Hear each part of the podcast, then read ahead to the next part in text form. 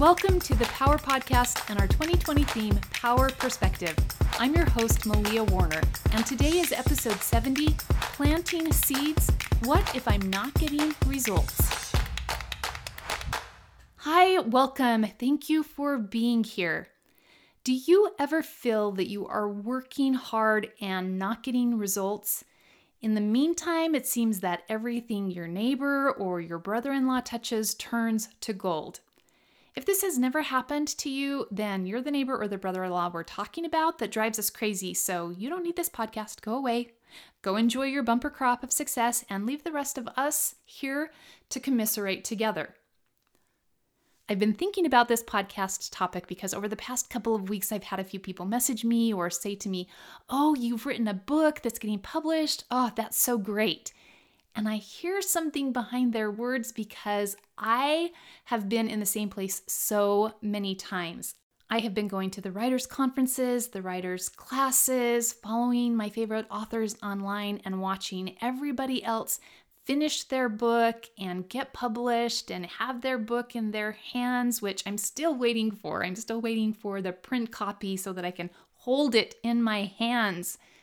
And it seems that for so long I have been turning and turning the wheel and working and working and working and thinking, when is it going to be my turn? Will this ever happen for me? For one, will this book ever be finished? I, if I had a nickel for every time I asked myself that question, or anyone in my family asked me this question, when are you ever going to be finished? You're still working on it. When are you ever going to finish it?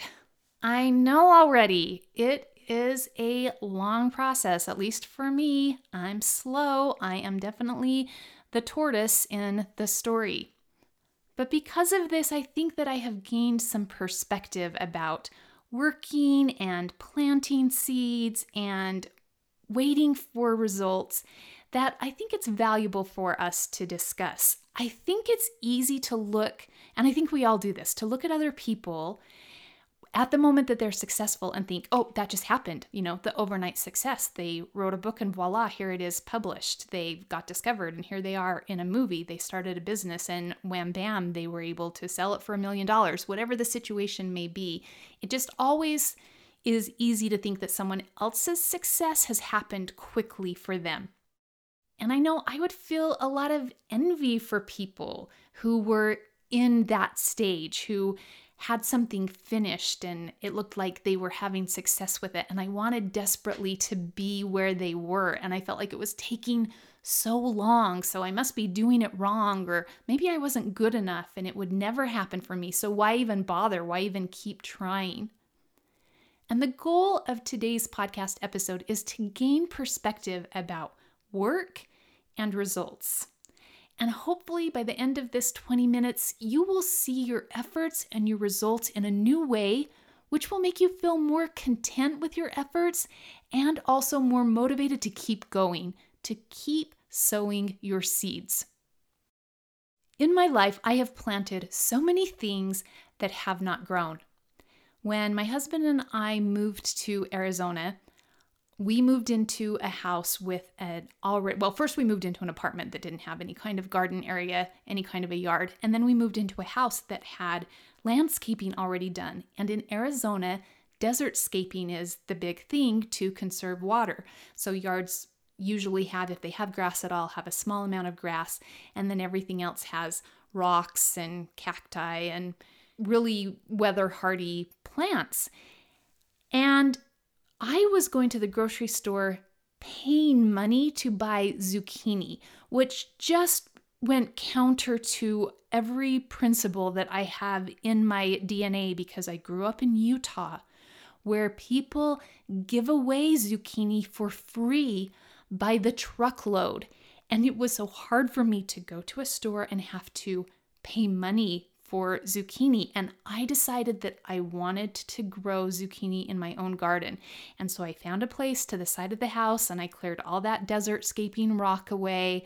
And of course the soil was hard and clay. And so I mulched it and mixed it and fertilized it and planted some zucchini and squash. And I think I tried to grow a few cherry tomatoes, and it never did really well. I honestly don't remember if we ever even ate a zucchini off that plant. I do remember eating a few cherry tomatoes. And then a few years later, I learned that houses in Arizona are treated with a termite barrier. And if you dig the ground around the foundation of the house, you violate the termite barrier. Oops, I don't know who's living in the house now. I really hope that they don't have termites. I've never had a termite problem. And then after living eight, nine years in Arizona, we actually moved back to Utah into a house where we had a large garden spot. And I was thrilled, could hardly wait to start turning the ground and getting seeds planted. And every year since moving to Utah, I have attempted to grow peas. And a couple of times we've had enough, we've gotten a good enough crop that my kids and I could actually sit around a table and have a conversation while we shelled peas, which is what I dream of because I miss that part of our world where neighbors would get together and sit on the front porch and snap beans or shell peas while having conversations. And only a couple of times have we gotten enough of a crop to be able to do that. Last year, I planted exactly the same way I have every other year, and only a couple of pea plants even popped up through the earth. This year, they're looking actually pretty good so far. For rows, they're pretty thick, but who knows what will happen before June when they can be harvested. I don't know whether I'll get a good harvest of peas this year or not. Also, last spring, my Cub Scout den came over and we planted carrot seeds together. And I talked up to these boys how yummy and crunchy and sweet these fresh garden carrots would be in the fall. And not one single carrot grew from two rows of seeds we planted. So in this case, it's good news that eight and nine-year-old boys have short memories because I had really sold the whole grow your own healthy vegetable concept and I'd planned to take carrot sticks as den meeting refreshments. But come August, I did not say a word and I continued to bring the processed and packaged store-bought Rice Krispie treats. Gardening is a gamble, and if there is one lesson you learn from gardening, which, by the way, there isn't one lesson, there are a gazillion lessons to be learned from gardening. I think every life lesson can be traced back to a gardening metaphor. But for today's purposes, the one lesson you really learn from gardening is that not everything you plant will grow. This begs the question, why even bother? And it is a legitimate question. Every year when I pull out the pea seeds, my husband asks why I bother planting peas when I can buy a five pound bag already shelled from Costco for five dollars. And five pounds is more than I generally successfully produce from my garden. But for me, there are a lot of reasons. For one, peas do well in cooler temperatures, and so they're some of the first vegetables you can plant in the season. And by March, I am done with winter and hankering to get out a shovel, turn some dirt, and get something planted in the earth. And there is something magical about picking a pod off a plant and not knowing how many peas will be inside when you crack it open. Maybe there will be two, but maybe, maybe this pod will have eight or nine, or ten peas, and your tongue and tummy feel so bounteous when you slide your teeth down the open pod, delivering those fresh, sweet garden buttons to your mouth. But more than that, there is something powerful about activating the law of the harvest in my life. But it can be so frustrating when I've tilled and toiled and watered and weeded, and there are only a few curly sprigs of growth to show for all my labor. Particularly when I look over the fence into the neighbor's yard and see that her crops are thriving. So in today's podcast, we're gaining some perspective that while it's easy to look at other people's harvest and think that it happened quickly and easily for them, that they have a green thumb and everything that they touch turns to gold, that is not the truth. There are three messages, three perspective shifts to take away from today's podcast episode. One, that not everything you plant grows. Not everything you plant is going to yield a bumper crop. Number two, the harvest takes time. And number three, the actual harvest season is short-lived. So knowing these three truths, that not everything you plant yields a bumper crop, that the harvest takes time, and that the actual harvest season is very brief, very short-lived, does that mean that we shouldn't plant? Does that mean we should just save our energy and our efforts and not ever try to get anything to grow? This past January, my high school junior wanted to organize a co-ed soccer team for the community. So in his age group, our community rec league doesn't organize teams and coaches anymore. If you want to play at that age level, you are responsible to get enough players. There have to be a certain number of girls, a certain number of boys. You have to find someone who will agree to coach you. And so he was persuading and organizing. And the evening of the deadline, I was driving him around. We were chasing down parental permission forms and registration checks. He was trying to convince a couple of more girls to join the team, and he didn't have quite enough. And we were trying to persuade the lady at the rec center to extend the deadline. And it was all this chasing around and all of this hassle. And lo and behold, we had no idea that covid nineteen in just a few short weeks would have everyone locked indoors, social distanced, and that there would be no soccer season. And it's one of those things that can make you bang your head against the wall and go, why do I even bother? You know what I mean? What are things that you've worked for and put effort into that have never come to fruition?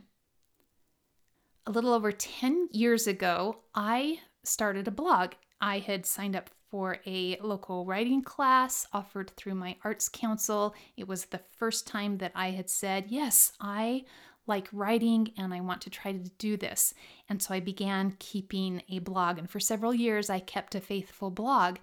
And it never really gathered a lot of followers. It was mostly my family life, but precious memories for me that I kept. And then we got remodeling the house, and it got neglected and got doing some other things, and it got hacked. And people hacked into the blog and started using the site to sell, of all things, handbags and sunglasses. Thank goodness they didn't hack it to sell drugs and pornography. I can be thankful for that. But long story short, it's all lost. All of that blog is lost. I don't have anything to show for it anymore. Another example I want to share is my Facebook feed these last few days have been popping up with memories reminding me that exactly four years ago, in May of twenty sixteen, I was launching a website called mamalia dot com. And it was this vision I had to create a location where moms could come and in one place take mothering classes, learn cooking and housekeeping and organization skills, which that's pretty funny to think that I would have anything to teach about organization. But in any case, this was my vision. And it got launched and got off to a good start.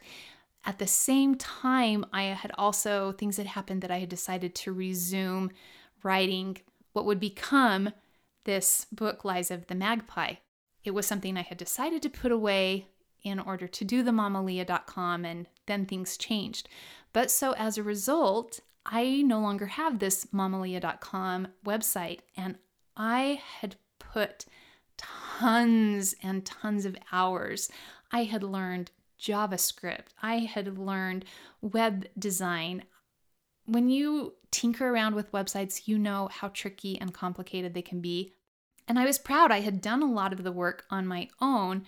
But I have to say, my husband had also toiled and labored and invested hours and hours and hours. And four years later, I'm not doing anything with that particular project. So is all of that wasted because I'm not really experiencing a harvest from it? Some seeds take hold and grow a few inches only to wither. Some seeds never sprout at all. And there are all kinds of reasons for why this can happen. But what does it mean for us? Does it mean our time, our effort, money, energy, and hope are wasted if what we plant and cultivate doesn't yield a harvest? And here I want to share some insights from a person who gambled on a garden in a big way. For me, if things don't grow in my garden, like I mentioned before, I can simply go to the grocery store and purchase the frozen peas. It's not a big deal. But for this person, the gamble of a garden had a little bit more risk involved. I've been reading, this comes from Michelle Obama's memoir, Becoming. And whether you're Republican or Democrat or whatever, I invite you to just put politics aside because there are some real gems in this story. Let me give you a little background. So Michelle Obama grew up in the city in Chicago, on the south side of Chicago. She'd never grown up gardening. There probably wasn't even really any land around her to grow a garden. No one in her family gardened. She didn't really know people that grew a garden, that raised their own vegetables to eat. They ate pretty much what every American living in a city eats, what's available at the grocery stores, what's sold on commercials, you know, the processed packaged foods that make up our standard American diet. And then at one of her daughter's well-child checkups, and this was long before running for president and living in the White House, being the first lady, at one of her daughter's well-child visits, her daughter was diagnosed with childhood obesity. And this was really a wake-up call for Missus Obama. Um, if you know the Obamas at all, they're pretty fit people. Their gym in the White House was really well used, and her daughter physically didn't look overweight. But it gave Michelle pause about how they were eating, and she realized they were eating out far too much, ate at drive-thrus and fast food places too much, and she had to make a conscious effort to incorporate more fresh fruits and vegetables into their family's diet. So fast forward years later, and she becomes First Lady, much to her surprise, and finds herself in the White House with an opportunity to promote something to benefit the country. And this experience really stays with her. And having grown up in the city, she knows what it's like for many children, for many families in America to not be educated about fresh fruits and vegetables, to not have access to them, that they're largely more expensive than the cheaper processed foods. And so she decides that she wants to plant a garden at the White House. And I remember when she did this, and I was surprised that there was not a vegetable garden at the White House. I just assumed that the White House has lovely flower gardens and rose bushes, and you know, they have people hired to care for the grounds, and so I just assumed that they probably grew a lot of their own vegetables that were served when dignitaries came for dinner at the White House. But that was not the case. In fact, she had to do a lot of persuading to the National Park Service and to the White House grounds team to tear up a patch, as she says it, of one of the most iconic lawns in the world. Her idea was met with a lot of resistance. There had not been a garden planted at the White House since Eleanor Roosevelt had planted a victory garden. And she said, frankly, that a lot of people just thought we were insane. But eventually they got people on board, and they were allotted a tiny plot of land tucked away by a tool shed. And so to get their garden started, they invite some school children over from a local school, and they use shovels and hoes to prepare the soil. And then a few weeks after that, they had the same kids to come back to help with the planting. And here I want to quote what she says about the process. "Our patch of dirt sat not far from the southern fence along E Street, where tourists often congregated to gaze up at the White House. I was glad that this would now be a part of their view. Or at least I hoped to be glad at some point, because with a garden, you never know for sure what will or won't happen, whether anything in fact will grow. We'd invited the media to cover the planting. We'd invited all the White House chefs to help us, along with the Secretary of Agriculture. We'd asked everyone to watch what we were doing, and now we had to wait for the results." And as Michelle knelt in the dirt with a group of fifth graders carefully putting seedlings into the ground, all she could think of was, honestly, this had better work. I love this story. Obviously, you know, gardening has a special place in my heart. I grew up gardening and eating fresh vegetables. My parents taught me how to garden. Their parents before them kept gardens. And so I've seen it and know that it can work. And it's still a risky gamble for me every time I plant seeds in the ground, not knowing what will happen. And so I can't imagine for Michelle Obama, she really goes into the White House as a foreigner, and just her moxie at convincing people to tear up a patch of grass to plant a garden, something she's never done before, and something she has no idea if it will work or if it will be a big flop. So why did she do it? I love this, and I'm going to quote this from her book. As the morning went on, we planted lettuce and spinach and broccoli, which she later goes on to call baroccoli. We put in carrots and collard greens and onion and shell peas. We planted berry bushes and a lot of herbs. What would come from it? I didn't know. The same way I didn't know what lay ahead for us in the White House, nor what lay ahead for the country or for any of these sweet children around me. All we could do then was put our faith into the effort, trusting that with sun and rain and time, something half-decent would push up through the dirt.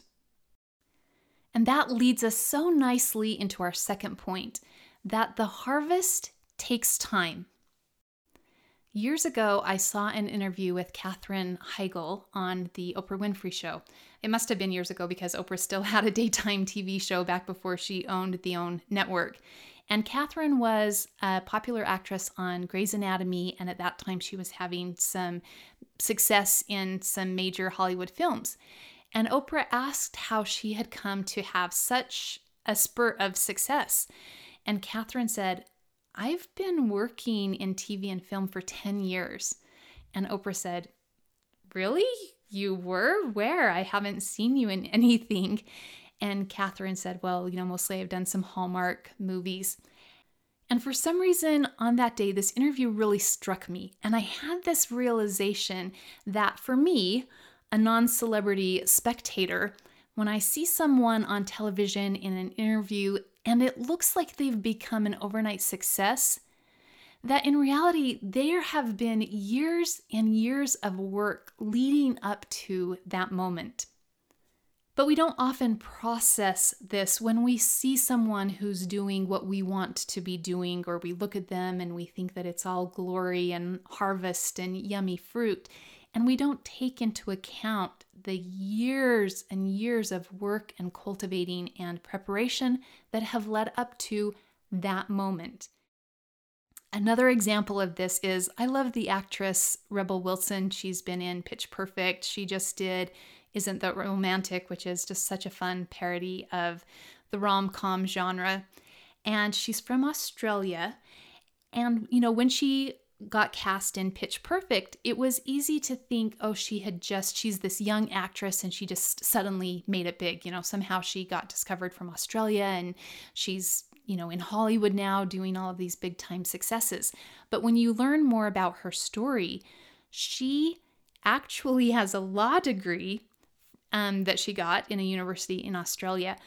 But while she was doing law school, she was writing T V roles and sketches and things for herself and creating her own content, because she's not this stereotypical Hollywood actress that's, you know, six feet tall and skinny as a beanpole. And she worked years and years to write her own scripts and create her own roles before she became who we know of as a Hollywood star. As humans working towards an endeavor, a goal, there's an easy tendency to expect that someone else will make us successful. Someone else will discover us and see our talent and sponsor that talent and support it and make it happen for us. Maybe that happened back in the glory days of Hollywood when Sally Field was discovered in a little cafe, or other people might have been discovered, but today, it's much more about being self-made. What you want, you work for, and you plant the seeds and you sow it and work it and cultivate it. As much as we live in a microwave society and we like things to happen lickety-split fast, the truth is that the harvest takes time. And there's wisdom in this too. It allows us to prepare ourselves to develop our characters and to become the kind of person that can support the results of the harvest. Going back to Michelle Obama's story, over the weeks and months, she would watch the garden from the Truman balcony. I could see the fullness of the garden taking shape on the southwest corner of the lawn. For me, it was a gratifying sight, a miniature Eden in progress. And the good news is, yes, their garden worked. The spinach grew. They were able to invite the school kids back to harvest some peas and lettuce and to eat their own salad for lunch. And it's interesting, I don't know what's happened to the White House garden today. I don't know if it's still there, if anyone is still planting things and taking care of it. But I love the message that comes from a garden, and what a spectacular thing to have at our nation's capital, this example of planting seeds and putting forth effort, having faith to grow something, even if you can't control the results, even if you can't guarantee there will be enough rain or enough sunshine, or that those seeds will actually produce. But the message of planting the seeds anyway, I think, is a powerful, powerful metaphor for life. The last point that it is important to discuss as we increase our perspective about planting seeds, work, and hoping for results is this. The actual harvest is short. It's short-lived. And then it's right back to work. Glory days, if they exist, can be pretty brief. A great example of this that kind of ties all these principles together is my peach tree. Now, some years, my peach tree will have a bumper crop, and we have bushels and bushels of sweet, delicious fruit to eat. Other years, the blossoms freeze or they get a bug. And this is one of those years. We have maybe, maybe a dozen peaches that are growing on our tree. But even when the tree has a bumper crop, they are already at the same time. And we have two weeks, maybe three weeks is all. Out of the fifty-two weeks of an entire year, we have two, maybe three weeks where we can eat fresh peaches off the tree. And I always wish I could change this. I wish I could stretch it out so that I could have fresh peaches all summer long rather than having them come on all at once, to the point that we get so sick of eating fresh peaches that we're almost just ready for them to be done. And I think, well, why can't we have a few ripe in early June and some more in July and some more in August rather than just having them all come on all at once? But that's the way it works. That is the way of the harvest. And when those three weeks are done and the peaches are emptied from the tree, then it's time to fertilize the tree, mulch the ground around, and go right back to work nurturing that tree.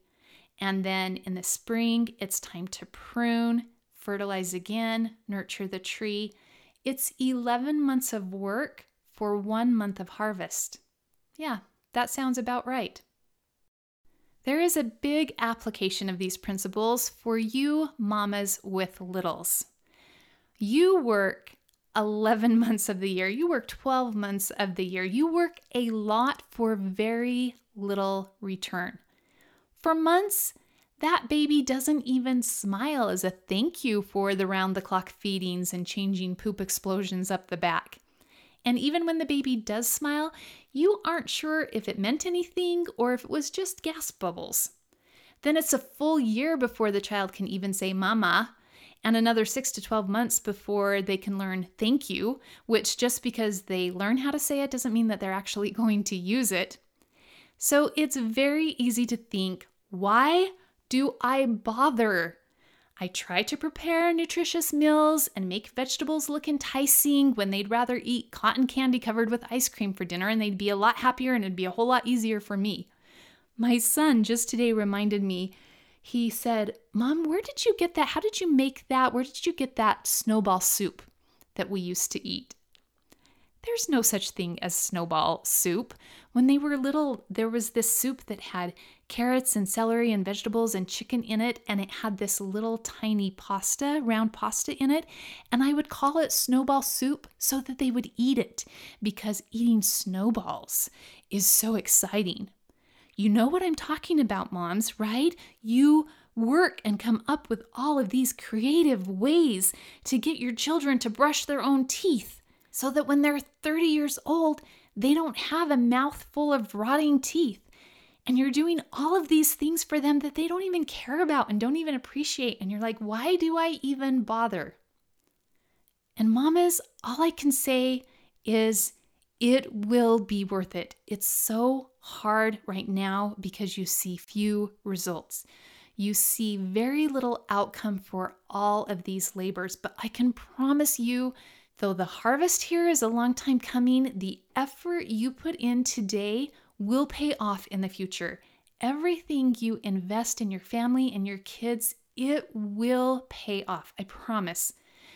For years and years, I read bedtime stories, and my husband thought I was crazy because most of the time I would go in and read a story and fall sound asleep, which then meant that we would miss our nighttime together. And he, I think, rolled his eyes about it a lot and just wondered why I did it. But it was just something my mom did with me, and that I know if there's one good thing you can do with your kids, it's read. Read to your kids. It's like the biggest thing you can do to help them be successful in their life. Read. Just go to the library, check out books, read a ton. And guess what? My kids turned out to be mostly literate. They've been able to do their own schoolwork and they've gotten decent A C T scores. But it took like fifteen years of planting and fertilizing and nurturing and cultivating to see any results from it at all. So the harvest takes time. And then even when the harvest comes, it's pretty short-lived, and then you're right back to work again. What I've learned in my life is that when I get discouraged, when it feels that I'm working really hard and not seeing any progress, it is usually because I've gotten too focused on results, and especially in comparing my results to the results of other people. I've learned that the most effective thing for me is to focus on my efforts and leave the results to God. There is so much out of our control. We cannot predict when we're organizing a soccer team that everyone is going to be social distancing two months from now. I can't predict that I'll write a blog that will get hacked and lose every entry. So why bother with any effort at all? Because our efforts make us who we are. And because, and I can promise this, that when you put in the effort, something will grow. And do you know why I can promise? Because you will grow.